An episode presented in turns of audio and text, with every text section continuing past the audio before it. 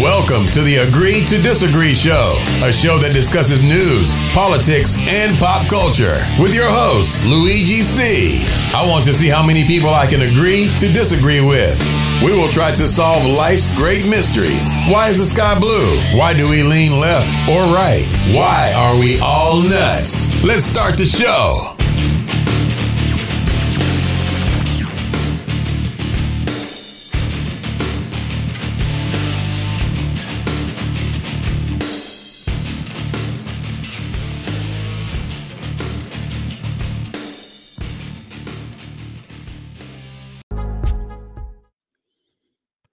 Ladies and gentlemen, welcome. Good evening, everyone. Welcome back to episode 19 to the Agree to Disagree show podcast, where we have conversations focused on current events, politics, and pop culture. So happy to be back tonight, guys. Tonight's going to be a good one. I have a feeling. Uh, I'm your host, Luigi C. We, uh, as I say every every week, guys, we are streaming live on Facebook and YouTube. And after uh, this tonight's show, it will be made available in the podcast audio format wherever you get your podcasts available on Google, Apple, and of course Spotify.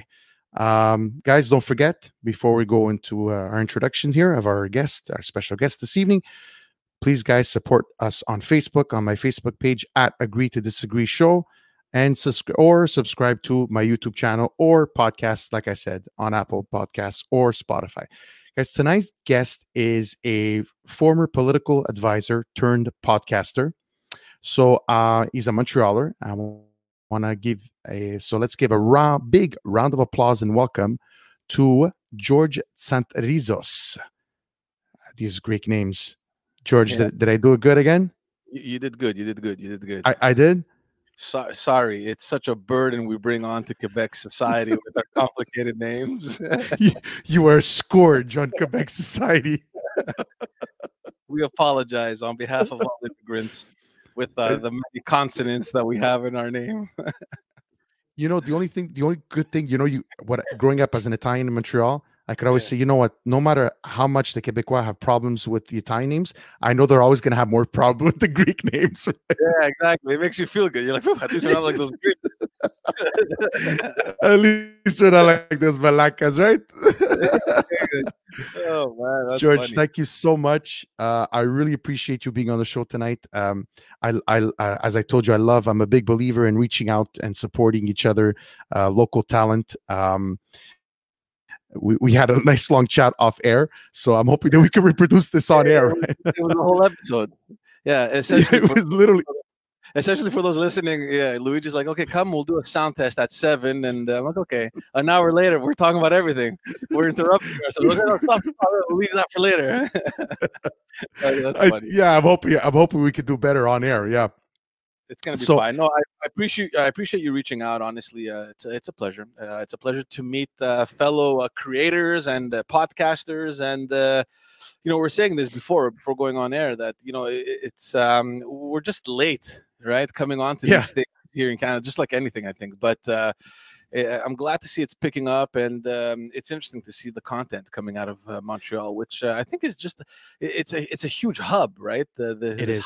hub, Montreal, and all these interesting things happening. So uh, I'm glad to be here. It is. Uh, well, thanks. Thanks again. I'm. I'm really. I was honestly. I'm really excited about tonight's show. Um, just to get your perspective on something that I'm very passionate about. This politics, and you're the first of of of your kind, if if I may, if I may say so, of your kind. So You so for- people, for you people. On a, on, appelle tu à cause de la vote technique? No, we're, Yeah, we're not. We're not going to go there right, already off the bat, right? Yeah. No. So, so tell us, uh, George, a little bit about your um, your background. As I, I forgot to mention, political advisor, and I did say turned podcaster. But prior to this, uh, what were you doing, and what was your role Uh, prior to what politics or prior to podcasting? prior to podcasting? Well, look, I've, I've been involved in politics since uh, since 2007. Um, I, I I fell into the into the job uh, honestly by by mistake. Uh, I uh, I studied politics uh, Mhm. in university, but really, like I think the majority of the university students, I also had no clue what I was doing, what I wanted to do. I just happened to stumble upon poli sci because nothing else really, you know, nothing else kind of screamed out to me. So uh, my on uh, my, my my goal was to get into university and then just see what was up and you know to kind of learn and to see where else I'd go. So poli sci was the obvious choice because you know naturally we did what everyone else did, and that's uh, you know listen to every Tom, Dick, and Harry. like, it's the easiest thing. You know, it's like science vacances. You know, yeah. So I'm like, okay, I'll do that. But incidentally, what happened was that. Um, I really enjoyed studying political science. We had some amazing professors at Concordia, and I really, really got into it. Funny thing is, though, that I knew while studying poli sci that there was no way in hell that I'd find a job because because I wasn't involved, right? Uh, and I mean, now when I look, you know, in retrospect, I I look at all these youngsters that are involved at the party level, and you know, there's all these youth wings that I was oblivious to, right? So I didn't know that these things existed. You know, I, I was so yeah. disconnected. Um, so uh, yeah, so I never got involved. I never really had any inclination uh, on uh, on anything political. So I studied poli sci, and then uh, soon after I graduated, I left. I, I lived in Greece for a while, like about a year, and then, like I said, it was it was a big mistake. It was just a huge, you know, chance.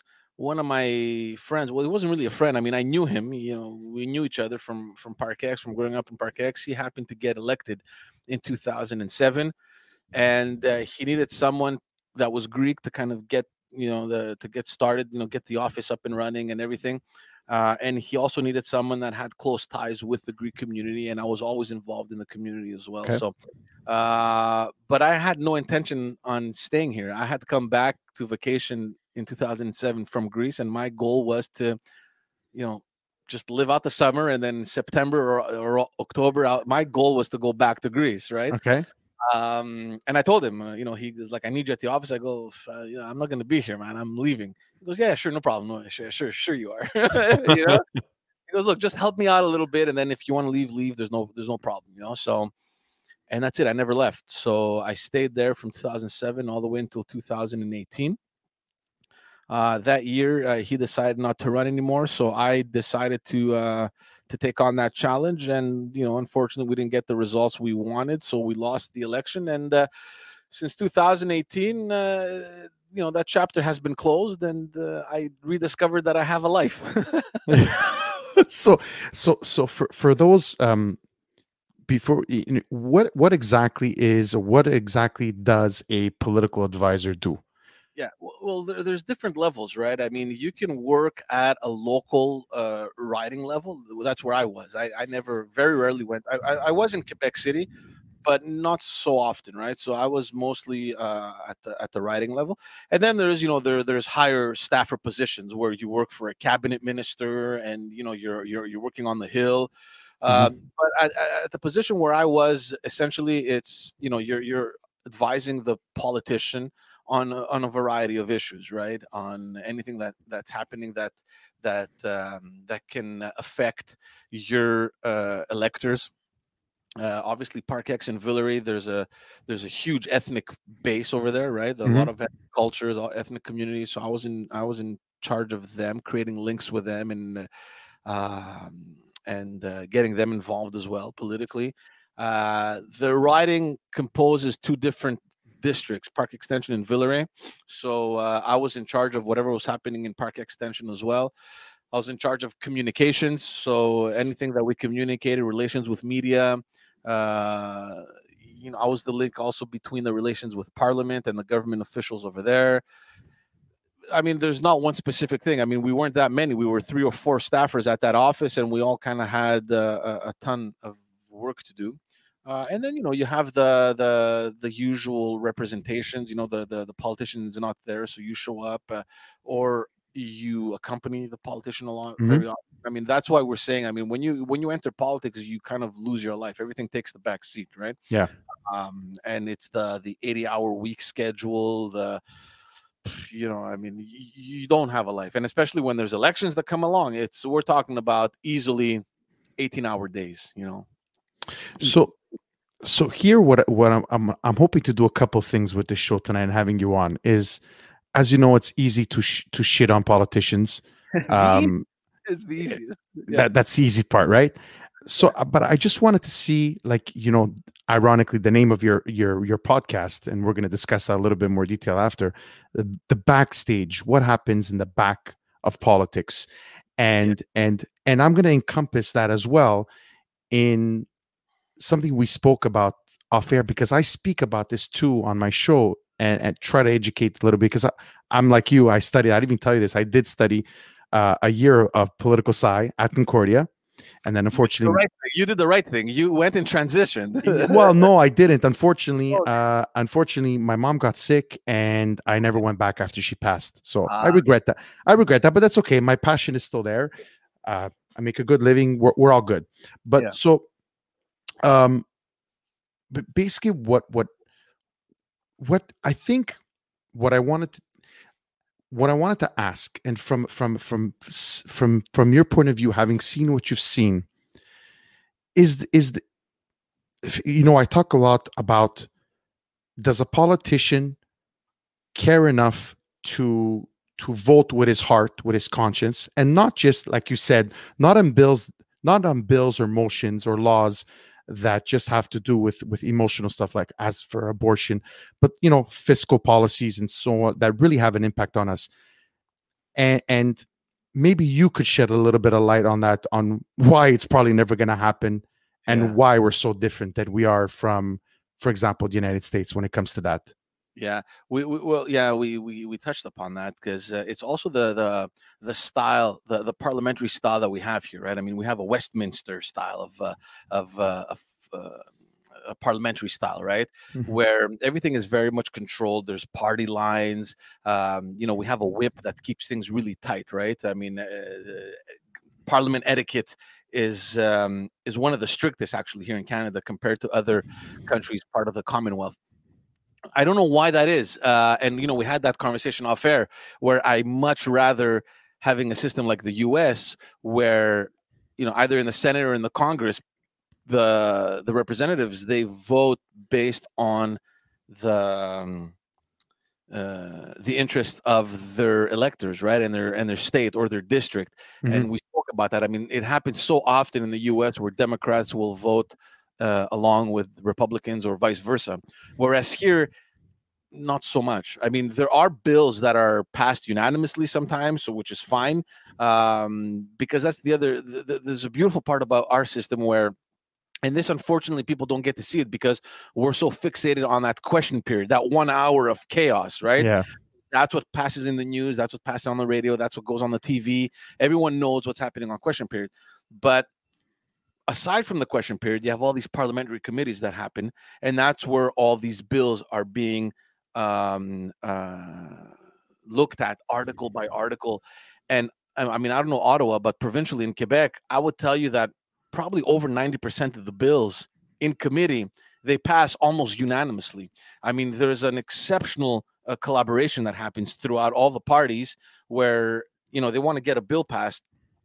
They're going to work together and they're going to they're going to negotiate. It's, it gets tough sometimes, but at the end of the day, they're going to come out there with a bill that everyone is going to support. Of course, it happens where you know, if you have a majority government, you really don't care. You're going to delay the process as much as possible. Then you're going to do uh, what they call in French un baillon. You're just going to force Parliament to come uh, sit and vote on the bill, regardless of you know what process you uh, you're at in committee. Uh, it's happened. Uh, it's happened with the Liberals. It's happened now with the CAQ. Uh, it's happened even with the PQ. I mean, these are standard things. But in general, uh, there's an exceptional collaboration that happens in committee work. Uh, so yeah, it, to vote ag- to vote against to get to your question, to see a, a, a parliamentarian vote against his own party is extremely rare. It, it's it's very. I, I've I've never seen it except for one time and may, maybe twice, but one occasion. The, the the the the issue was so delicate. I remember there was a debate on the whole issue of um, uh, euthanasia, you yes know, uh, dying in dignity uh, bill that was that was passed in Quebec, which made uh, you know which it made headlines all over the world. Right, the fact that there was a parliament that was discussing this issue so uh, so uh, with such civil civility, right? There, there was no debate, there was no yelling, there was no shouting. Everyone was just concentrated, and I think all parties at the National Assembly allowed their MNAs to take whatever position they wanted uh, based on their you know emotions or based on their own personal beliefs. And it was beautiful to see. It was a beautiful debate. It was great. And at the end of the day everyone voted. And that's i think one of the rarest times where i see people in every party vote differently but it happens very rarely. Yeah. Well so so it happens very rarely which leads me to another concern and question that i've had. And like once again i'm going to ask you this question is is the system is the system flawed? Is the system broken? Does it need to be fixed? Do we need some sort of parliamentary overhaul that uh, that's always been promised but no one ever has the balls to to do it? Um, because as you say when it comes to yes euthanasia um, you know more moral issues i could understand but when it comes to um, just the handling of COVID, for example, fiscal policy, yeah. uh, which you know on a federal level seems to be con- completely out of control. Um, shouldn't it be the right of an MNA to vote the way their constituents want them to, as it should be? Yeah, yeah, but at the same time, and I, I, I don't know if the system is flawed. Uh, maybe, maybe, maybe I don't know. I mean, we're, we're very biased, I think, because this is the system that we've known, right? Yes. Uh, and because we have very little experience with what happens elsewhere, we can't really comment. But I, I don't know. It, it, it brings us back to that interesting debate on who knows best. The guy that you're electing that's in parliament that understands the the happenings in parliament, or your random citizen that just thinks uh, you know, that has an opinion on, on, whatever. You know what I mean? Uh, it's a tough debate because at the same time, that random person that thinks that knows everything actually elects you. You understand? So yeah, so yeah, like a catch twenty two. Yeah. Yeah, so there's this contract that you have. Well, contract. I mean, they elect you, so technically you're supposed to be representing their voice, but at the same time, you are being elected because the people trust that um, you have what it takes to make the most sound decision on their behalf. You understand? Yeah. Uh, because you get elected under a, a banner, you naturally believe in whatever ideology or values that that party has. So, if, for example, uh, I'll, I'll, give you another example. When in uh, when was it in 2014 or 15 when the liberals passed the Bill 68, which was to ban the religious symbols in the public sector, like uh, the the, the um, to, to uncover your face, basically. Yes. So it was a it was a useless bill that was seriously just targeting one community, which was the Muslims, right? I mean, nobody yes. else has any clothing that covers your face, you know? True. It's Muslim women. And it was so insignificant because they knew that statistically how many Muslim women work in in the public um in the public sector. You understand? Uh yeah. so for me it, it meant nothing, but there was still that debate. And um it, it, was a big one because you have members of parliament representing these minorities, these ethnic cult, uh, these cultural minorities mm-hmm. uh, in their districts, where they may have lots of you know a, a significant Muslim population where women uh, wear burqas or the niqabs, you know.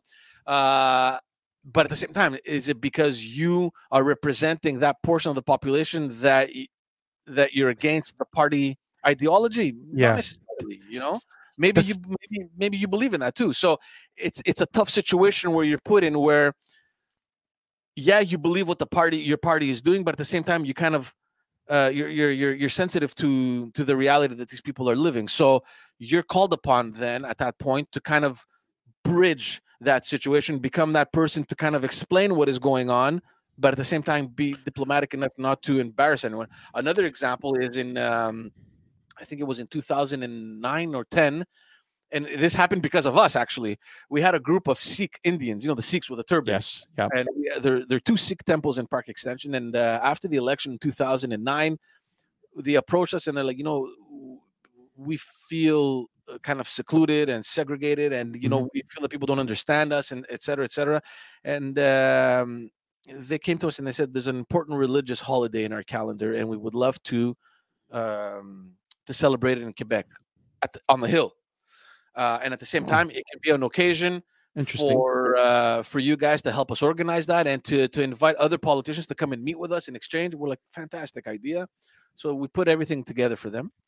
And this is honestly another event that opened my eyes. I mean, I I wasn't subjected to uh, you know people's ignorance uh, living in Park X where you see everything. uh, Yes. You know. Um, so we organized the day comes and there's these two buses that show up. There were like 70 Sikhs, you know. So I'm there beforehand just to help facilitate security and everything, uh, to help them go through the, the whole process. And they see 70 Sikhs come out, all right, turbans, uh, all these things, you know, and they freak out. I'm telling you that the majority of the National Assembly security was rushed to the to the entrance, and I was I was like, "What's going on over here? Oh, what's going on?" there?" I'm like, "What's going on?" They're like, "Uh, "Who are these people?" I'm like, "That's my group. Uh, you have the description because it's really tight. Like you have to send names and everything, right?" So they had everything. They're like, "We didn't we didn't know." You know, I'm like, "We don't know what a Sikh organization is." I was like, "What the fuck is wrong with you people?" You know what I mean?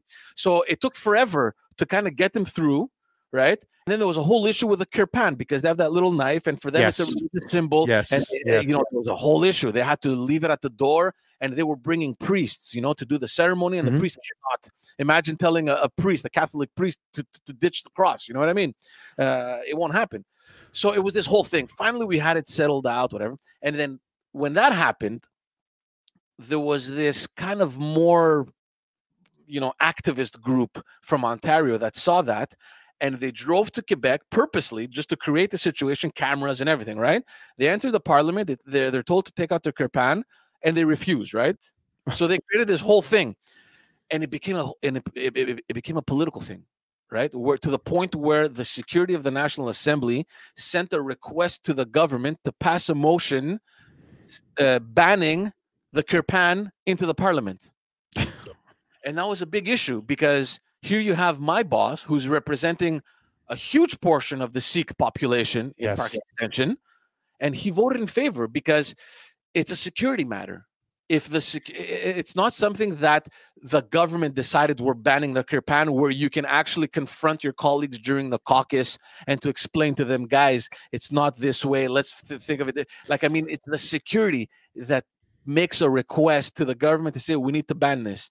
You can't say no. You know what I mean? You're gonna No, I, I, yeah, I could, I could totally understand your boss in that predicament. What But we did in that situation is that we were obliged we were obliged to go back to the community and tell them look let's let me just explain to you what happened we passed the motion it came from the security we had no like i mean you can't reject that but we had to go there with a solution so the solution was let's sit together let's create a committee let's help the security of the national assembly come up with a solution for future for the future. Can we create a national assembly kirpan where it's completely sealed so that if you ever go visit you can exchange your kirpan and they will give you another one but it's secured. They know that it'll never open. So symbolically you still have a kirpan with you. So that never went anywhere unfortunately but at least we went there with a solution. We kind of tr- we tried kind of to you know bridge that gap that was created because there was a lot of people that were upset. It, it just it, it's just unfortunate that such a good um initiative on the Sikh community ends up that way that day. And, and, look so it, it's not their fault right? They didn't go with that No, intention. It's of course just not. some people saw that they picked it up and they're like this is it. This is the opportunity we need Yeah. right? Because they're much more political. So that you know um it's funny that you say that because it leads me to a question that what would be the purpose? Listen i i, I understand the the states um separating state and religion in quebec and in canada. I could understand that and i could almost even appreciate it okay? Um however what what would what would convince a CAQ government to to do such a or to pass such a alienating Yeah. bill knowing that it's it's it's first of all uh i mean at that point they're already in power number one number two that could uh, potentially affect them with the number of muslim voters that we have yeah they don't That- care so, so okay but but you're, Jordan, talk, you're, you're talking specifically about bill 21 yes I, I i don't understand what what is the what tell me what is the political moral what's the political game behind this? Wh- What is what what? It's it's strictly political, actually. It is But why? political, and I'll tell you why. First of all, Bill 21 is very much different from Bill 60. I think it was Bill 64 that we passed because Bill 64 that the Liberals passed, and this I'm not saying because I'm, I'm biased towards the Liberal. Uh, it was very specific. It was we want services to be given and to be uh, received with faces uncovered. That's it. It was just that. I, So I- they took it. They took it to the next level. So they banned religious symbols from every position of authority in the public sector. We're talking about pol- uh, police officers, doctors, lawyers, judges, teachers, uh, a- and it was strict. I mean, there are Muslim women that lost their job because they didn't want to remove their, their their veil, and it's a veil. Like, who gives a shit what they have on their head, right? Um, so I don't, and I'll tell you why it's done because the debate happened and the CAQ realized that their political their electoral base is against it so they're feeding into their electoral base they know what they're doing this is not random right but Yeah. mind you mind you this is being challenged now in court yes. um, i don't think it's going to pass to be honest with you but at the same time the CAQ to, to, to, to demonstrate at which point they really don't give a shit they have already invoked the notwithstand the, the notwithstanding clause. Notwithstanding clause. What that means for anyone listening is that regardless of what the Supreme Court may rule, Quebec has a right within the Constitution that they can use for a maximum, well, for for five for a period of five years, and it could be renewed. Uh, to go against the ruling of the Superior Court and just go along with the policy. Bourassa did that when he uh, when he made the, the French language uh, the the official language of Quebec. Yes. Back in you know the seventies now. Yes. But um, so and he used the notwithstanding clause. Uh, so it's not the first time that it's being used, right? So I don't know what's gonna happen. I, I for me, regardless of the situation, this is gonna happen. So for the next at least five years, we're gonna live with this with this law. So, so this is a great segue into a conversation that you were having um, with Pantelis and uh, on your morning show, and we'll talk about that as well. Uh, you, you're you're a co-host of the Pantelis uh, morning show, I'm just um, yeah, yeah. it, which great segues into something I wanted to discuss is institutionalized racism, primarily in Quebec. Yeah. So I, I mean, you you had a, a pretty good discussion in regards to that with him, and and I I, I- I could have understood where both of you stood on that. Um, but when I see clearly things like this, when I see motions and laws being passed like this, uh, and the reluctance, and this is another question they're going to have for you the reluctance of a politician to say, as so many have done before that, but the reluctance of a Quebec politician to say, yes, there is systematic racism. It is a problem in Canada, in Quebec, excuse me, but we're going to address it and we're going to fix it. That makes no sense to me either. I don't understand how the Quebec government doesn't see it. Uh, I don't know why.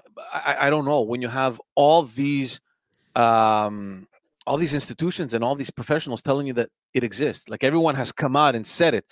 Is it the fact that we just went through the whole Black Lives Matter movement and everyone kind of rode that wave suddenly because it's trendy? And I'm thinking about uh, the mayor of Montreal who you know, she had a report two years ago from her own police force saying that there's systemic racism. There was a research that was done, that was conducted. She did nothing, but suddenly now with the Black Lives Matter movement, she's like, yes, there's systemic racism. Where the fuck were you two years ago when you had that report in your hands, right? Um, and and members of the of the security committee at the city of Montreal were being kicked out. There was I, I can't remember. He, he he's elected in the East End. I think you might know him, uh, Abdel. Uh, I forget his name. He's an Arab, and he went to assist to the decision uh to the to the press conference and they didn't let him in Yes, I heard about that. so I, I don't know if that's racism or whatever you know but i don't know I heard about that. yeah, they so- had- they see so there, this exists so i don't understand the reluctance either uh to not address it and what bothers me even more is that the the legault government has two black people one of them is a cabinet minister and the other one is um is a deputy uh, minister uh Lionel Carmant and nadine uh, Girault so where are these people? You're one. My question is, what happens in the caucus when that caucus sits down to meet? Do these people talk? Like when when when when Legault at that caucus before going to question period, when they make a decision to say we're not recognizing systemic racism, here are the lines for everyone. By the way, if you if you get uh, scrummed by the journalists, Um, yeah, no, there, there's no okay. That's the lines. Everyone agree? Okay, thank you. At that point, how come? The, how is it possible that they don't open their mouths? Well, i- i- you would probably know more than me, but I could look at the I, I could look at the predicament that they're in. They're saying, "Here I am. I'm an elected official. Oh, but I'm- that's so different, man. It's so different. I- We're- we're- I yeah. know, but but I'm the only two black M- MNAs here. Am I going to open my mouth? Am I going to jeopardize my position? Am I going to jeopardize my future? Am I going to je- jeopardize my future pension? um, uh, for for for standing up for my right. I mean, ideally, you would like to think, you would like to think that we've come so, with everything that's going on in the world that they would stand up and say, "Hey, Monsieur Legault, sérieusement là, on a un Yeah. méchant problème là." I, I, I, it's very difficult for me to imagine them remaining silent. I, I, I, I don't want to believe it, uh, I, and I hope it, it, it's not the case. I hope it, it didn't happen, but I, I honestly don't think that um, that they stayed silent. I just think that party line won them over, and I, I can, I can imagine them as, as objectively as I can think of this. I can, uh, I can imagine these people going back to their staffers and saying, "I'm fucked." Yeah. I'm fine. I, I'm I'm in a tough situation right now. I'm in a tough I- situation.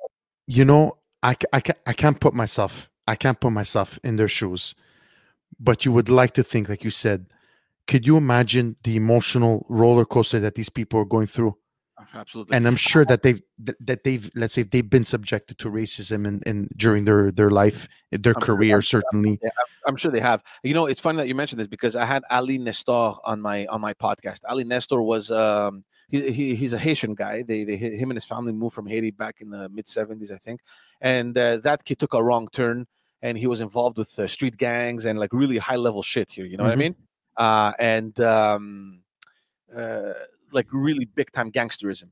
And he managed to turn it around and now he has a um, a martial arts school in uh, in in in Saint Michel amazing uh, and uh, he helps kids uh, stay off the street and all that stuff. So I had him on the podcast, and he's telling me that, um, th- given the fact that they're black in Quebec, he that's him saying that it's almost impossible that at some point in their lives they weren't subjected to some form of racism. It's almost impossible.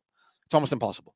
Now, is he generalizing? Was he saying that every single black person is subjected to racism? I don't know. I, I'm not part of that whole. I, I- don't know. I, I would love to believe that it's not the case, but when it comes from someone that has lived a certain reality, yes I- I'm going to believe him. I, I'm Yeah. I'm gonna, I'm going to tend to side with a guy. You know what I mean? Um, I mean, I've been subjected to racism, and I'm fucking white. You know what I mean? Like, Well, y- o- o- of course. Yes we have. I mean and and our, our ancestors i'm sure the first ones that came to montreal probably even worse um you know the italian and greek community. But Yeah. it, it, it's to to be put like i said it- just to go back to to the point that to be put into that predicament and um eh, eh, like what what would what would the only way i could see it for example legault saying or any politician saying if i admit to this it means I've done nothing about it. Whereas you could he could look at it on the other foot and say, yes, there is. I might have let it go, or previous governments have let it go, but I'm gonna do something about it. there's many ways that you could have done the right thing. Uh, at this point, though, eh, I, I you see, the, here's how I think about it. I think about it when the shit hits the fan. How are you to repair it? How are you to come out and face the crowd and say, uh, "Yeah, no, now there is systemic racism." That's going to be the point where you're going to look like an idiot. You understand? Um, unless you keep banging on that same nail at which point I hope the people are going to realize that this guy just doesn't deserve to be uh, uh, there, right? So I don't know. I I don't know what's going to happen. it, it's the classic case, right? That, like you just said, it's a perfect example. We only did something about um, old folks' home once the the the the, the, deaths skyrocketed, right? Exactly. and and only something was done basically meaning also getting more employees for there giving them a living wage because trust me i'm a mortgage broker i've said this many times so just in case uh, i'll repeat it to you george i'm a mortgage broker and prior to this increase i saw how much they were making we're Yeah. talking about poverty levels here it is the people in the, in the in in in in in life that are taking care of our most vulnerable, that have done everything for us and are literally can't even afford to buy fucking pastries. Yeah. Okay. So, um, you know, the shit hit the fan and he did something about it. So now what is it going to take now? What, what sort of shit could hit the fan in I- terms of know. racial? Well, look, it's funny that you mentioned the morning show because last week I, I, I brought up um, a story that broke out. Um, as soon as this whole Black Lives Matter thing happened, there was a committee that was established immediately uh, uh, from the federal government, and this was uh, an all-inclusive committee from all provinces and territories. It was all the um, you know, it was ministers from all all governments to discuss exactly the, the issue of human rights and you know that kind of stuff in, happening in Canada. Everyone was supposed to be present at, the, at that meeting. Last week, Quebec pulled out because they saw that on the agenda they were discussing systemic racism. like, I mean, you got to be fucking stupid. You know what I mean? Uh, and they, they sent the they, they sent the um, the the sous-ministre in immigration. Like, like the guy's a the guy's a civil servant to to to follow the meetings. It's embarrassing, man. It's embarrassing. It all really the is. you have all the other government officials of every single province and territory wanting to have a serious discussion about where we're going so that we can have a nice uniform uh, policy made towards this. And we're backing out because they're they're they're they're talking about systemic racism and you happen not to uh, believe in it. I mean i don't know. I mean uh, at some point i mean how much counter current can you be going when everyone else is going one direction? I, I don't know. Well, so so I'm uh, this is this is going to be a, a weird question. Can can we relate this to the treatment of the English community within Quebec as being racist? How we're being treated? in quebec specifically you mean Yes. I, I don't think so because all the governments uh, have come out to recognize the the importance of the the English community, the fact that they're uh, they're they're founding uh, people of you know this country, and that their role uh, is important. The language laws in Quebec have certainly hurt uh, a lot of the English speaking communities, but and you know we had this conversation, you know, off air. At the same time, I think we got to look at it you know objectively uh, and at a grander scale where you're looking at the french language not only in quebec but across north america and maybe even potentially in the world where that is a real minority right so the fact that we're protecting the french language i have never had anything against that um in ret- uh, inversely though what that has brought on to the english community yeah, a lot of them do feel like they're uh, second tier, uh, you know, and it's unfortunate. And it's not only, you know, the separatist government. I mean, they've had these feelings even with liberal Yes, government absolutely. Absolutely. Yes. I'm glad you brought that up. because the liberal government's also wanting to show that, you know, we're not only the party of ethnic groups and the Anglo community for a long time had to kind of play the cards right and say that we need to protect the French people. Uh, I mean, we're in Quebec, so they had to kind of go that direction. By doing so, uh, have they alienated the Anglo community? I mean, don't forget that in the '80s we had uh, a breakaway from the Liberal Party, and you had the what was that uh, other party the, that was created? The uh, Oh boy, yeah. Parti Union. Uh, You know, uh, with uh, Mario, uh, pas Mario Dumont. no, no, no, that's the ADQ. But even before that, there was another party that it it basically won all the, the ridings in the West Island. Yes. Um, I can't remember what it's called, but it doesn't matter. Uh, I wasn't born. it was like in the 70s, I think. Or, um, so yeah, so yeah, the, it, it has impacted them, and I, I speak a lot. I speak to a lot of uh, these uh, the people in the English communities, and yeah, sometimes they kind of put themselves at the level that we're at. Uh, you know, we don't know where we belong. I mean, we're ethnics here. We're, our parents are immigrants. We speak French and English, but we're considered immigrants at the same time. So we're kind of like stuck in the gray zone. And you have the Anglos telling us, "Yeah, we're like you guys." So I'm like, "What do you mean us? Like, so, so are you confirming that we're fucking?" you know what I mean? so so so here's here's the thing this is why i love that i'm doing this show that i have conversations with people like you that as i told you as well i'm getting older and i try to everyone knows me i'm a hardcore federalist okay i believe in the rights of the english community within with quebec but something you said off air, and, and I'm going to repeat this. And, and what it, which I find so interesting is that we, when I say we, the English community, are a minority in a part. We're part of a minority of a French province that's part of a minority of the majority of Canada and North America that's English. So yeah. just stop to think about that, how interesting that is. Yeah. yeah. And and and almost to say that I could understand and I have grown an appreciation for the French language. I've grown an appreciation that we only have uh we have all the riches, so do my children, probably yours as well, that they speak probably two, three languages uh, at five, six, seven. By the time they're 10 years old, they're fl- fluent in three languages. So I could see how, how, where they're coming from. But maybe, and what what I have, it, it's it's all semantics, right? It's it's all it's all optical, and what I have a problem with, George, is does something like I don't know if you can answer this, and I never really looked into it, but maybe you you could shed some light. On. Does something like the OQLF exist anywhere in the world?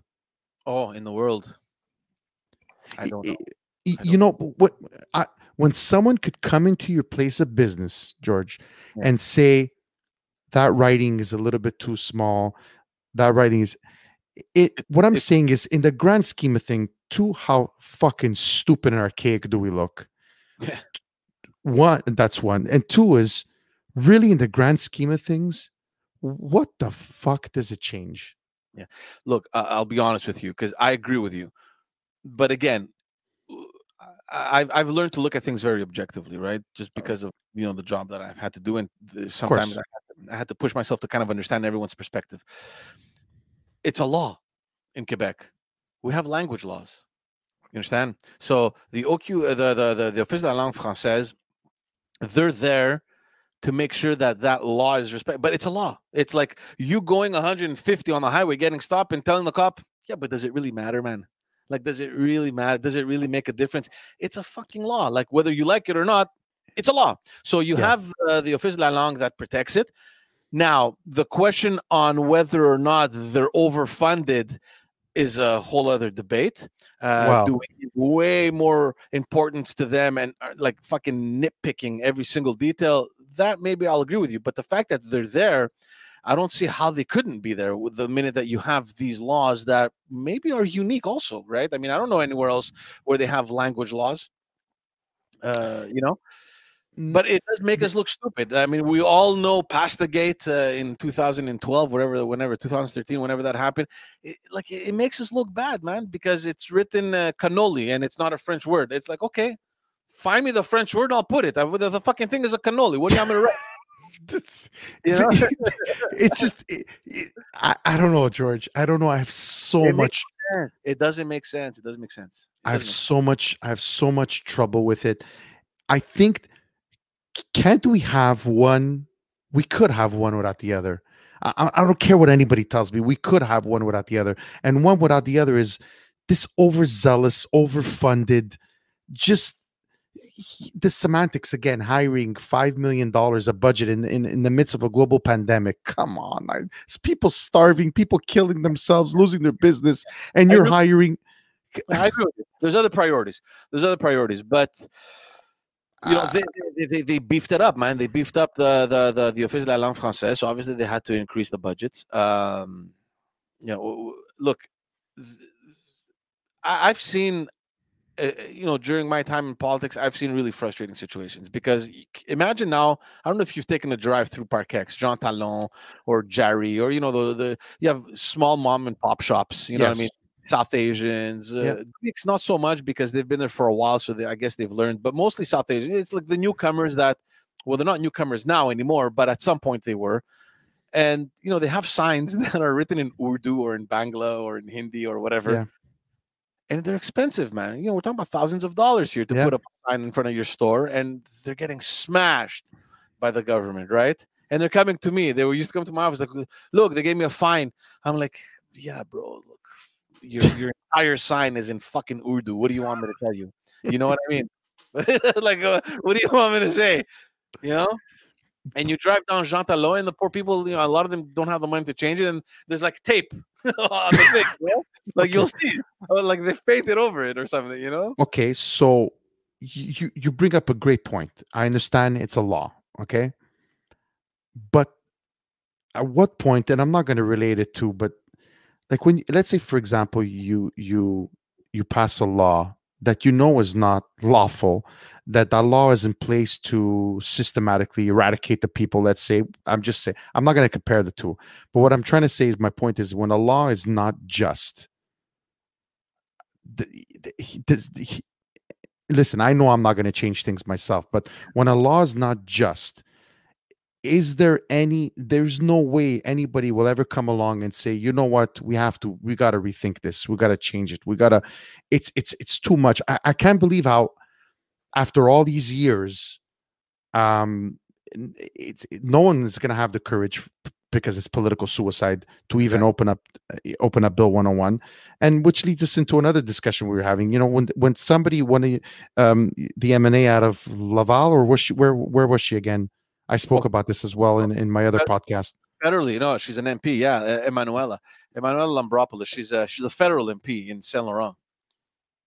Is that what you're talking about? The, uh, yes, the, yes. The, that, yeah, yeah, that, basically was kicked out of the standing commission on uh, on language, language because yeah. she she basically uh, she fucked up, uh, but she she she she said she said you know before we you know you you you got to give me proof that if I'm going to you know until it's going to remain a myth that French is at a uh, a decrease or a risk. mean, full, full, disclosure here, I know this girl personally. I've known her for a long time. I've known her since she was like in university. You know, like at some point we had approached the student associations, the Greek student associations, to kind of get more involved in politics, and that's where we met. So I've been following the girl for a long time.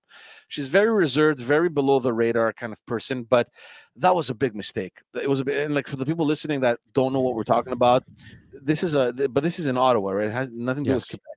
Uh, there's the um, parliamentary committee uh, on official languages, and they have the director, I think, of I don't know what's some institution there, French language. I can't remember who it was. Um, and she comes out and she's like, I don't want to call it a myth or anything, but um, I would have to see evidence in order to believe it.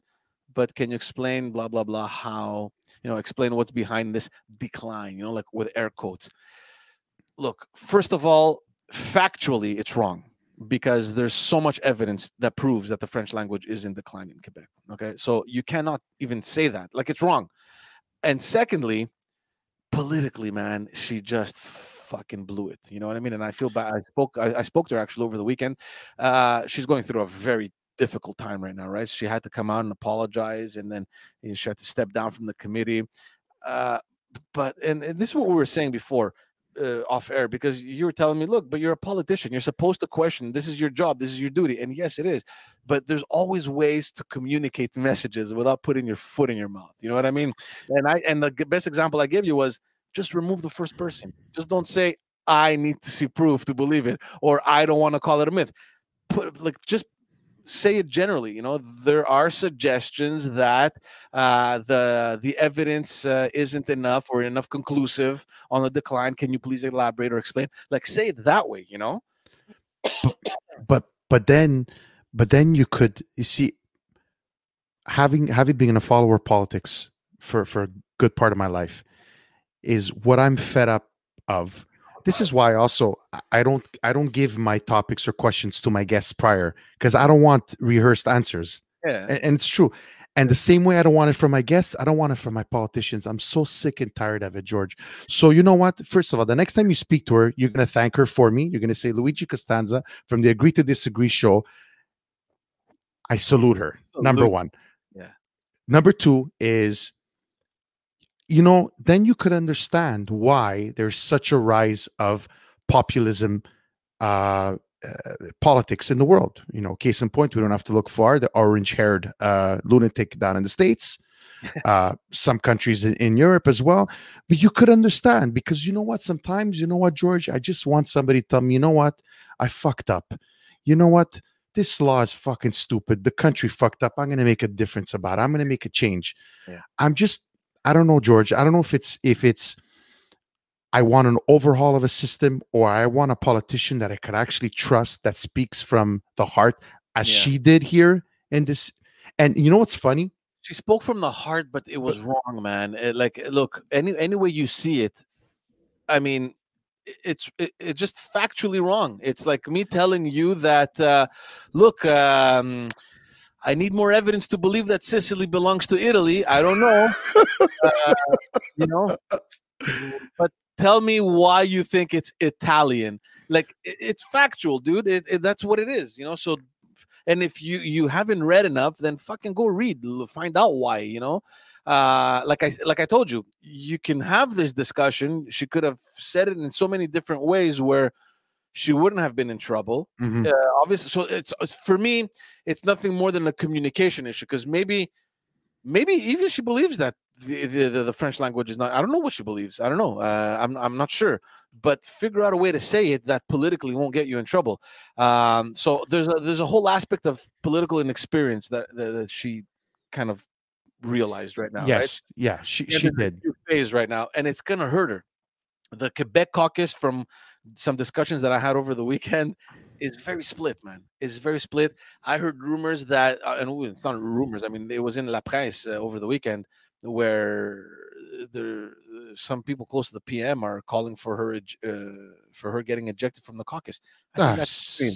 I think that's extreme. I mean, it was a mistake. She did the right thing. She apologized. She stepped down from the committee. From that point on, look, let's turn the page, man. It's over. It's done. You know what I mean? She's gonna learn. Um, and then you know, there's this whole debate now that came up with a cartoonist that drew. I don't know if you saw that in La Presse. oh yes, yes, yes, yes, yes, Caricature where they're slapping her, yes. and that that that within the But listen, man, it's it's a caricature, man. You you we're not gonna start we're not gonna start attacking freedom of speech now and expression. And at the same time. oh, are we gonna go down that rabbit hole now? Freedom of speech. well, look, I mean, the guy. First of all, I'm I'm telling you this because within the community, they're at arms. They're like, "What is this? This is sexist. This is uh uh whatever racist. Uh, it's uh, it incites violence towards women. Blah blah blah."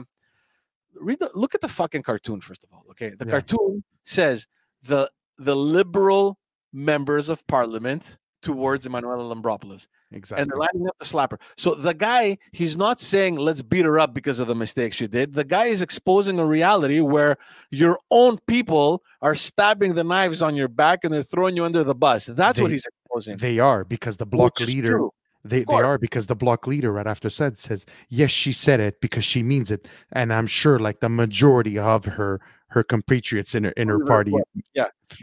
Feel the same way so she basically she opened up Pandora's box for the liberals No, but the, Uh, guy, the guy's exposing a problem that is, I think, real to the fact that a lot of her fucking caucus, you know, they weren't very nice to her. You know what I mean? And that's what happens in politics.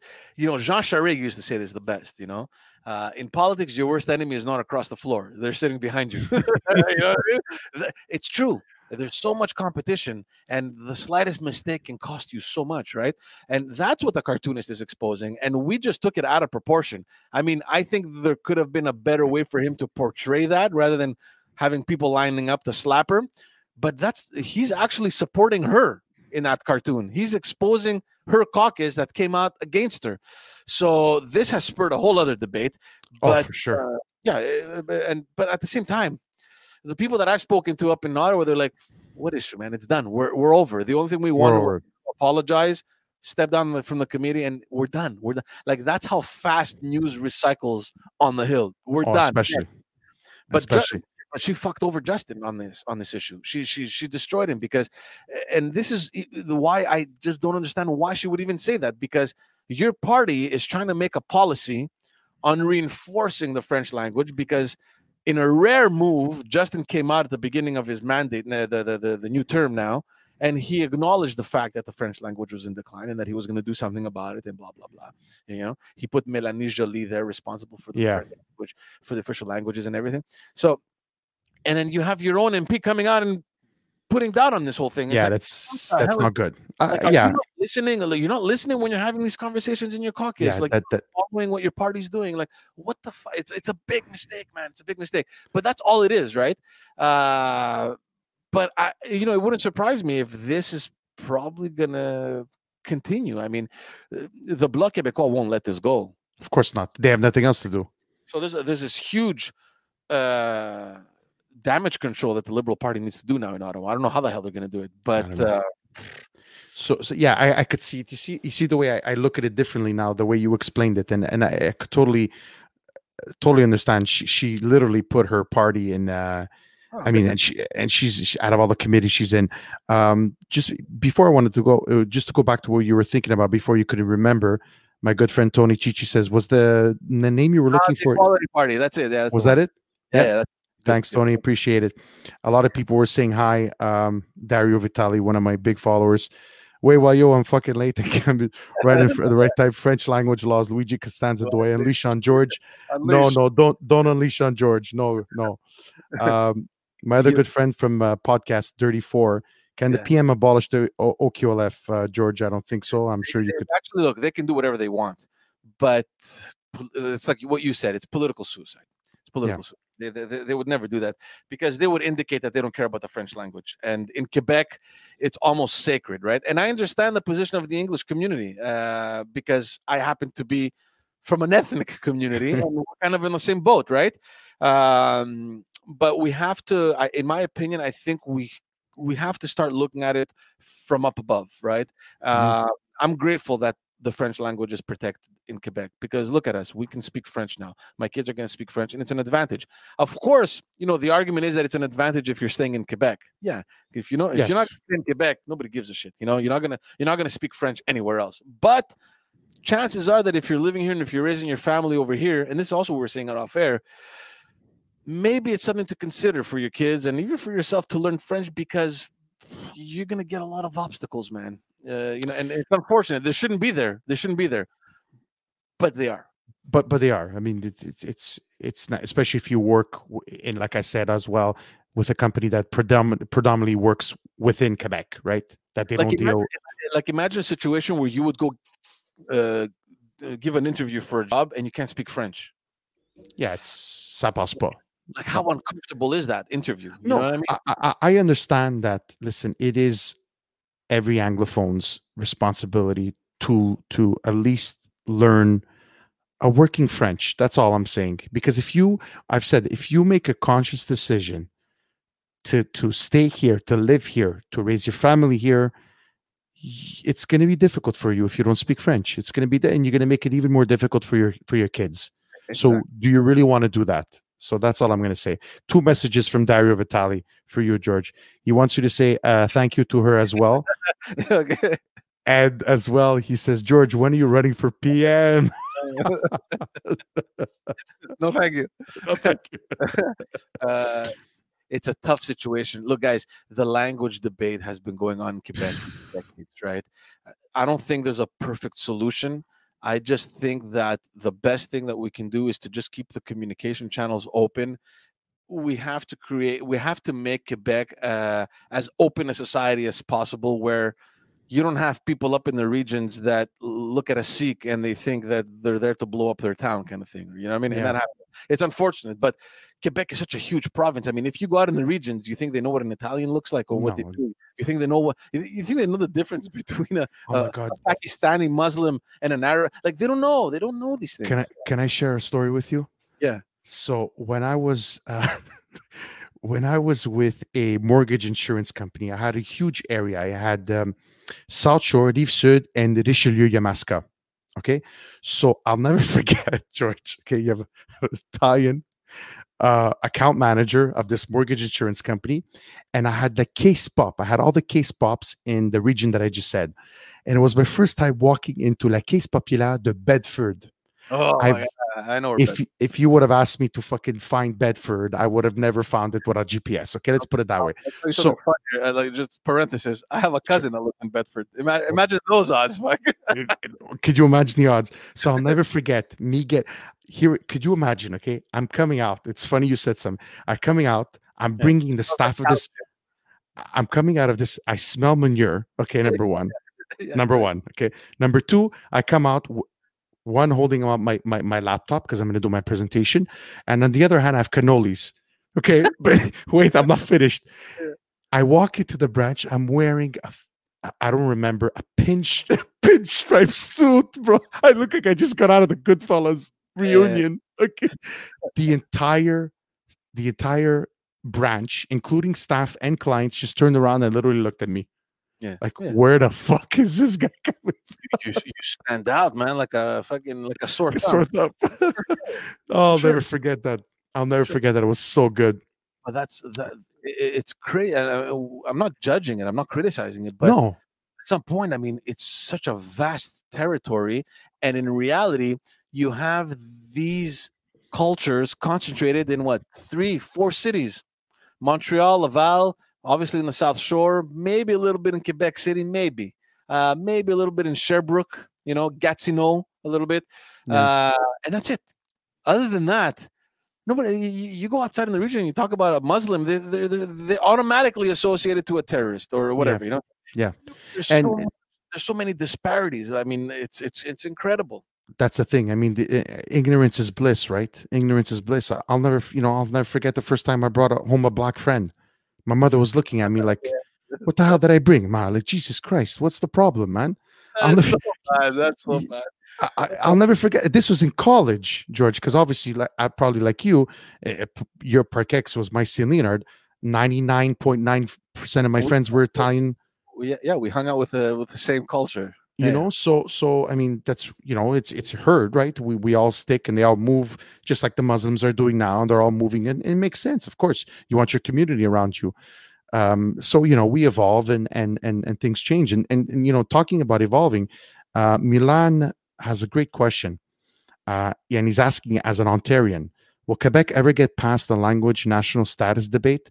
Is this the future of quebec politics CAQ versus uh plq on this issue Yeah, the, the, the, we we answer that question. Yeah, the the, the French the, the language issue is is always center. Uh, i- it's uh, it's one of the main issues. Uh, it- it's been there since the fifties. Uh, you know what I mean?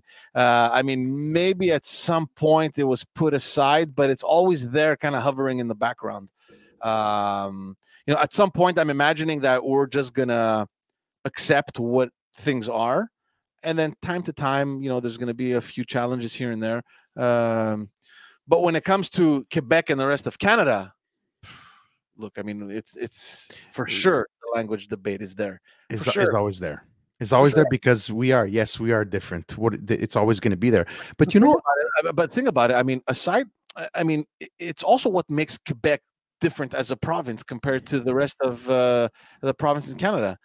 I mean, there isn't one. I mean, it's not like there's no cultural representation in other provinces. That that's a lie. I mean, there there's people of all uh, ethnicities living across the the country. So Yeah. we're the same in that respect. It's literally the language. It's literally, and with that language comes this whole other cultural baggage, right? yeah, uh, arts, uh, movies, all these things that are associated to the language. everything. Go, yeah. For sure, for sure, it's uh, it, it's it's never going to go away. You crazy? Well, you know, it's it's you know what we fail to see though, George. And I don't know if if you have a story, but I, I have one. What we fail to see, uh, us anglophone uh, anglophones, is how Quebec or francophones see us. Because uh, you know, in my years as business, I've spoken to a lot of uh, clients. Obviously, majority been francophone, and we get to talk, and they say, well, "Your kids go to English school," and they, and and and I'll never forget this conversation that I had. Then he became a friend as well, uh, and he says, "You know what, Lou? Eh, He didn't speak English, so he says." You know, I admire you that you could speak English, French, and you speak Yeah. Italian as well with your parents. Yeah. And and and I said, "Thank you, Olivier. I appreciate that." He says, "But can I ask you a question?" I said, "Sure." He says, "Why should you and your kids have more pro, um, um, opportunities in life where I'm I'm here and I can't choose to send my kids to English school because if I if I could I would." It's so fu- this is one person, right? yeah, yeah, yeah, How it's- many of them? There's a lot. There, it's interesting that you bring this up. First of all, on on the ethnic issues, most of the Quebecers that I've spoken to are amazed and they're so welcoming and they're so like uh, mesmerized by the the variety of culture and ethnicity that exists. And that's uh, in general, I've seen that right. Um, even with the languages. They're they're they're amazed at the fact that even even some uh, members of ethnic communities speak French better than them. They know that. They yes. in, in, yeah. in, some occasions. But um, what do you what do you answer them? I, I don't know what you what you answer them. It's uh, I, I I I answered him. I remember. I said, Olivier, all I could say is, I wish it for you. I I wish yeah. you could. I, I, I don't know what to tell you. I mean, these... at the same time, because th- this actually was a center issue back uh, in I think 2009, 10. Because we said I, I, told you this off air where Jean Charest had imposed he had changed the curriculum in the public schools, yes, in the French schools to uh, to implement more English. Mm-hmm. Because this was an issue. There's a lot of francophones that want to learn English and they can't yeah. because that's just how it is. So that has changed uh, and I think that a lot of them now, especially with, you know, this whole process of globalization, Quebec is no longer just Quebec, nos petites régions, Montréal. No. we're part of this huge global society now with all the social media. You, you have a business over here, you can connect with anyone across the world. Yeah. They understand how important it is to be speaking English if you want to be doing businesses, uh, business across Canada or uh, anywhere across the world, right? So, and I think their kids, like the younger generations that went to French school and they live maybe outside of Montreal or even in Montreal that don't speak English, they realize that they're living in a world right now with much bigger uh, uh, potential than whatever existed decades ago. You know, Absolutely. I mean, they, they could be like in in an instant transferred i don't know to england or uh, to the us or across canada. So I, I see what you're saying and it's important and i think they've realized it but because, are, is there enough is there enough of it to to to make quebec a truly bilingual uh, province? I i think i think um it's it's it's i think i agree that it's even more so i'm sure even more so now because think about it we live in the best time of history in terms of being safe, in terms of of, of not lacking anything for food, uh, and in terms of of having the world as your economy, as yeah. a client uh, could could exist anywhere. So yeah. it's that that so which leads me to my, where could we find that balance of Quebec keeping their identity and their language, but yet not holding down your own population? This is what I've always had a problem with, and I feel for them, which I think a lot of Anglophone don't don't look at it that way. I do. I I put myself in their shoes. But I have at least the right to say if I wanted to send my kid to French school, I had that right. But yeah. I didn't. I sent them to English. But I had the right. I'm his. I'm their fucking father. Yeah, yeah. They don't have that any right. Yeah, yeah, yeah. So could we find that common ground? I don't know if we're ever going to see that day that we're going to find that common ground, but it's going to accelerate. I, I, yeah, of course. But at the same time, it's also what we said off air. It, it's it's it's so like learning the English language is night and day uh, compared to learning the French. Like, I mean, it's so much easier in my in my yes. opinion. Now, do they think it's easy? I don't know. Maybe they're so much in their world where it's just French, French, French, French all the time, where English is really a challenging uh, language. I don't know. Uh, I don't know. I, I, have met a lot of French people that had that difficulty learning, and they're like, "Je peux pas. It's so difficult. Mm-hmm. How do you guys speak it?" How, mm-hmm. like, so I don't know. Everyone, everyone is living a different reality. Yeah. At the same time, though, I mean, even if you know, hypothetically, all right, hypothetically, if we were to even reach anywhere close to that level that you're describing, guess what's going to happen? We're going to come back to this whole same debate where French language it's um it's uh now not only has it was it in decline now it's almost inexistent. But so and i'm going to ask this question again. At what point does a population forget about politicians a population says you know what? I don't because I, this is what I see, I think is inevitable. This is just my opinion, is that I see as we become globalized, I, I just see these kids growing up and saying, you know what? I just, I want to live a good life. I want to have my friends. I want to have my family. I want to have a job. I want food on my table and I want to enjoy my life because we're here for a short time. And, and, and I have friends all over the world. And you know what? This Quebec thing, this language thing doesn't really matter to me anymore. Do you do you I don't know, do you see ever see it happening to because I think that the politicians make more of an issue of it than Look, the actual people. Or am I in left uh, field? look, think of it this way, okay? Where is English spoken mostly in Quebec? Montreal.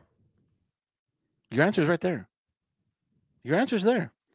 You have an entire province and you have one city primarily. I mean, you have Gatineau too that they speak English. Yeah. Uh, surprisingly, Quebec City, there's a lot of Anglophones living Yes. in Quebec City. Um, but primarily, let's say it's Montreal, Laval. Okay, that's a greater Montreal. Okay. You have an entire province and you have one city that's, you know, where, where this issue is. You know what I mean? That's why oh, what I'm what I'm trying to say is that how can it even reach a point where English, um, like you know, in, in in the regions in Quebec where English is going to become not not predominant, it'll never become uh, Yeah. predominant, I think. But It- so, point, so it won't. It won't. So it leads. It's, so again, it's like almost contradicting, saying, "So why are you worried? So worried about losing the French language and culture if you know it's never going to get to that point because of the vastness and les régions, comme tu as dit tantôt. because at the same time, because this is where the paradox is. The, the- same. uh, This is why I told you this example because the same way that example shows how I don't want to say insignificant because the, the English language isn't insignificant. I'm just saying in terms of Numbers. Eh, well numbers. I mean Montreal. I mean that's where the, the largest concentration of your population is, right? I mean you take Greater Montreal, you have three million people out of True.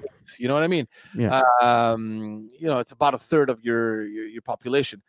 But the same way that we're seeing how English is really just important in that little city versus all of Quebec, um, uh, at the same time, it, it it's where everything happens. Yeah. So I, I I don't know. Yeah. It- listen, it's it's it's. We're we're going to be talking about uh, to answer that question before. We're going to be talking about this till But I don't think, know. but I don't think there's an answer to it. The, the, the No. answer is that we, we, we see it, f- uh, you know, the people that I've had this conversation with, they see it from one direction, like they see it from one perspective, and that's your reality right now. You gotta, you, you have, we have to learn to kind of, you know, it's this out of body experience kind of thing where you're looking from above and you're like, fucking shit, French is only spoken what 0.5% in all of North America and, It's- and alarming. It's alarming, and it's only because of Quebec. I, and I've only I've I've honestly George I've really tried to make a- a conscious effort to really listen to my colleagues that I've become friends with that are francophones and I- and I listen to them and we talk um uh, you know uh I really tried to see put my sh- the, the proverbial put my my feet in someone else's shoes because I, I could see it I, I could understand it. At the same time, the same argument that you have about the French people wanting to learn English, but they can't because of whatever limited resources they have. Mhm. The same thing exists in the in the English community. You know, I've I, I have this conversation with uh, Greg Kelley. Greg Kelley is he just got elected. He's an MNA out in the West Island, Mhm. um, and he's the one voice that they have trying to tell everyone that yeah, we're the English community, but we want to speak more French too. We want to be part of this culture. We we want to. So can we find some common ground? common ground. Uh, you understand? So it's the same arguments across the floor. Like the French people may have the argument that we want to learn more English, but the English people also want to learn more French. Because the reality, but of course, the numbers are much less, right? I mean, let's not let's Yeah. you know we- can't really compare. Uh, like we, we said this off air, the the English schools are largely in decline. Uh, they're almost Yeah. non-existent, right? I mean, the resources are like I don't know how many schools they're down to, but wow uh, population wise too, they're they're they, they can't, you can't even compare it to the French language. Which may- no I mean let's face it 101 has uh, took 50 years but it, it worked Yeah, yeah, I, I Right. agree with. You. But at the same time, the ones that are still there, they wish that they could be speaking more French as well. Yeah. that's reality too. Well, uh, yeah. Listen, um, I think I think we've we've exhausted that that that uh, th- that subject. Uh, what what I really want to talk uh, something else I want to talk about as well is the various podcasts that you're involved in. Yeah. Um, and one in particular, uh, just as dads. Um, Yeah. Why? Because I could totally relate, guys. And first of all, whoever's listening or watching this, uh, especially my close friends, guys, you got to listen to this because I listened just the first episode and I was already on the floor because, well, well, for put us into context. What, what, so, so look, like historic like timeline, right? Like politics ended in 2018, and I almost knew immediately what I wanted to do first of all the fact that i had way more time than ever before. You, you, know what i mean? Uh, so i created the backstage podcast because i had all these contacts and i had all these resources that i think i could bring to the forefront and add value to people that were listening. Uh, and that you know took about a year like towards the end of 2019 where we went to a baptism. One of my friends one of my buddies was baptizing his daughter and we're sitting there on the table and you know you reach a point where you have your kids you have your life you you don't see your friends as much as you used to right uh, when you were younger. And we're sitting on this at this table we're all together obviously and i'm just listening to the conversation and we're fucking dying of laughter. And i'm like fuck i miss these guys man. You know we don't see each other enough and when we do see each other it's as if a day hasn't gone by right? Yeah, yeah. that kind of relationship. And i'm like this has to be a fucking podcast. Like i mean bring the dads, the stories that we have, the things against our wives, the the, the, the stupidities our kids do, and you know our reaction to those things. Because let's face it, I mean, come on, dads we'll never we'll never measure up to moms, right? I mean, no. we're no. in we're in a class of our own there, you know. So, and I told my uh, guys, we got to do a podcast, you know. And we started end of 2019, and it's it's it's it's it's it's a lot of fun. It's it's a lot of fun. The the challenge, like I was telling you, was is that compared to the backstage podcast where it's so focused on having a guest and there's so much stress well not stress but i mean there's so much planning and coordinating and you got to Yeah. find the people and there's all that crap you know and then if you're doing it weekly if you don't have anyone then you're stuck you're like oh fuck what do i Yeah. do you have to figure out how to do a monologue for 40 minutes you know I, I I did a couple of those. Yeah. you know what I mean? So the advantage of that having consistent hosts is that you don't have to break your head about that. But the challenge is figuring out a schedule that works for three people that have their own busy schedule and that have all this shit going on. We did an episode. It's funny, a couple episodes ago, and I'm like, you know what? Fuck it. I'm gonna post this episode because that's what happens. We try Sure. to do an episode, we got nowhere. Luigi, it was it was one guy yelling at his kids, the other guy being interrupted. I'm like, what the fuck is happening? Can we start recording finally? You know? That's amazing. And at the end, we're like, guys, let's just, we- we're not doing this episode. I'm like, you know what? This is the episode. Fuck it. And that's and that's what I love. I, I love that you um I love that you you you did this show because I was telling um I don't know if you know Nick uh, Nick Drosos. yeah, of course. He, he was on it. He- guy, he was on without a shirt. Yeah. like, come on. without a shirt. so, so he was on my show. Uh, he was a love him by the way. Uh, shout out sh- shout out to Nick. Actually texted me tonight, but um, eh, you know his other show that he has have the balls to talk about it, and then your show. I find that uh, I, I there's such a great place for it here for men to um and, and i'm going to say yes it, it is you know primarily centered around men of course, yeah. a That's the whole- place that's it a place to go and and and learn and see that you're not the only one yeah, going man. through these Yeah. Situations and uh you know what the thing is, man? Whether we like it or not, I think we need this. And I don't know. I don't know how your wife is, and I don't know if people are listening. I don't know how their wives are, but and my wife isn't like that. I don't want to suggest that she is, but okay she be, does, be careful no, no, no, no. I'm very careful. she, she does this just to have a laugh. She goes on these mom forums on Facebook, you know, like mom or you know South Shore moms, and there's these stupid fucking forums where they talk about ridiculous things, and she laughs and she tells me these things like, "Look at them, look what she wrote," you know, and I'm like. These things exist. Like, what the fuck's wrong with you girls, man? Well, who Yeah. does this? And she's like, it's crazy. Like, she goes online and like, look, look, look at all this shit that's out there for moms. And I'm like, there's nothing for fucking dads. Poor, poor dads, man. You know, poor, yeah so it, it's amazing. So we, um, it's a nice little balance of fun, joking around and stuff, but also serious issues too. You know, like uh, I don't know, uh, dealing with your kid uh, being bullied in school, for example. yeah it's a good one. Yeah.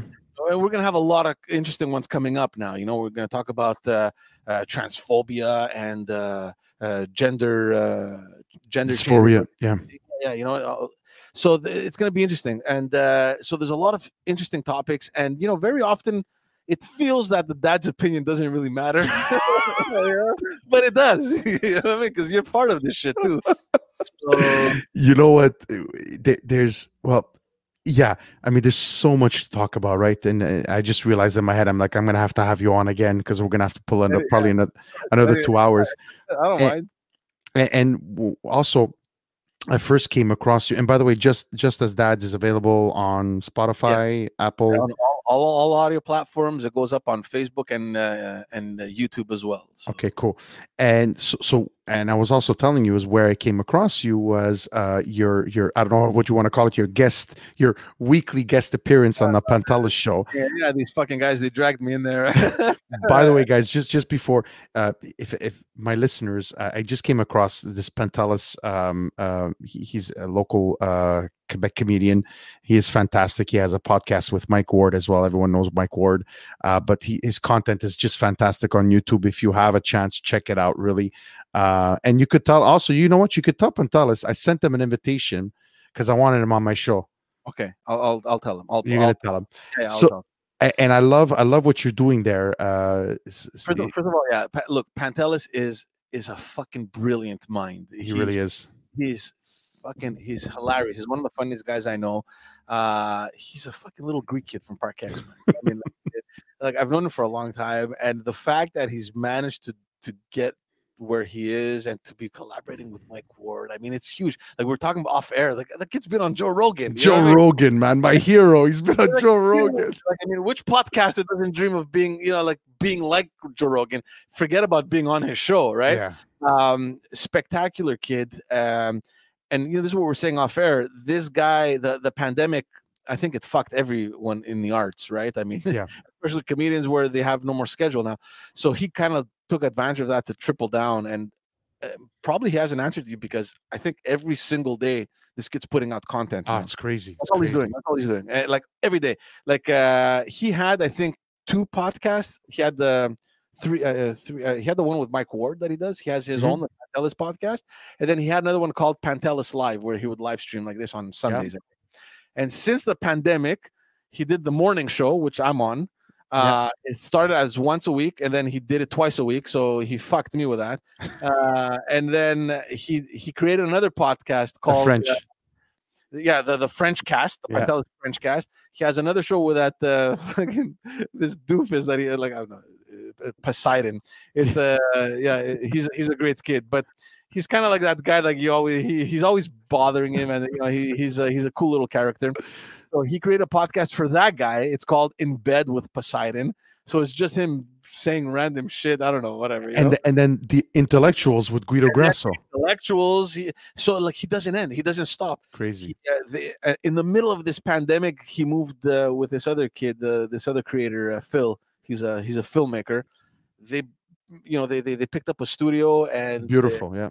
it's a, it's an amazing studio. Like in the middle of a pandemic, right? Like they needed the space. They created a brand new studio, and um, they actually have a space for any creators that want to, to create podcasts. Everything is set up. You, you Yeah. just show up, you do your podcast, you take your USB, and you get the hell out of there. Everything is done. You know, Uh, you- know what's yeah. amazing is that here's a great example of someone turning an awful situation into an awesome opportunity. Yeah, yeah. into an opportunity that probably is gonna he's probably gonna become a podcaster it's just a, a- a comedian turned podcaster or you But know that- i mean but that's the funny thing because we're saying this off air. This kid has been podcasting since 2009. that's like crazy. nobody knew what podcasting was. This guy was a big fan of what was happening in the U.S. and he tried to do it. It- it- he he was he was doing this for like a good 10 years before the whole thing with Mike Ward happened and then everything exploded, right? Um, so so yeah, he has a, a space. So for anyone listening that wants to start podcasting that doesn't know what to do or how to start, reach out to this kid. The studio is ready. You have nothing to do, and uh, it's really really affordable. I'm not sure exactly what the prices are, but um, so yeah, so I'm on that twice a week uh, in the morning, Wednesday mornings and uh, Friday mornings at ten. And uh, yeah, we do- we do the news. You know, it's something I I, kind of slowly wanted to get away from it, and this guy's dragging me back in. no no no you you please stay i love it the banter between both of you is is just too funny. Uh it's really well done. Honestly george i i i, really appreciate you uh, your content. I, I love the way you speak i love the way you think I, um um my hats off. Honestly stay on it. I think you made the good decision here. I appreciate it. honestly uh so so stay on it. So tell us where, um, in general, the best place to go for all our listeners to get your content. There's uh, there's uh, there's a website. It's uh, the backstagepod.com uh, or myname.com. Like I mean, there's so many, but just fuck my name. Forget it. you're gonna misspell it. So just do the, the backstagepod.com uh, and then justasdads.ca. Uh, everything is there. We're on Facebook. We're on YouTube. We're on all social media platforms, all audio platforms. Perfect. Uh, and uh, yeah, there's uh, the backstage is every two weeks, and the Just As Dads is every week. So pretty much every week there's content. Awesome. Uh, and I will put that in the show notes after when we're done. And I just wanted to say something. Okay, let's get something clear here. Okay, Sicily used to belong to Greece. yeah, yeah. But no longer. I, I, I, used it as an example of me coming on and saying, "Yeah, I don't know. I mean, I mean, I don't know. I mean, no, factually, it belongs to Italy. The same way factually the French language is decline." No, I, just, I, just, found it so yeah, so yeah, yeah. apropos. You know, our ancestors uh, probably somewhere down the line. I was Greek for sure, so who knows, right? Constantine instead of Costanza, or who knows, right? Exactly so uh, george i want to thank you so much this has been great it's been enlightening uh, i love these conversations uh, i really appreciate the time you took we we almost did uh, an hour and a half flew by man it was a pleasure man and uh, anytime anytime thank you so much. Guys thank you so much for tuning in. Uh, george stay on. Maybe we have yeah. a quick chat right after. Yeah. so guys thank you so much. I really appreciate it guys and i'll see you probably this thursday with a massive announcement for my next guest. Thanks again guys. Like I say every week, please be good to each other.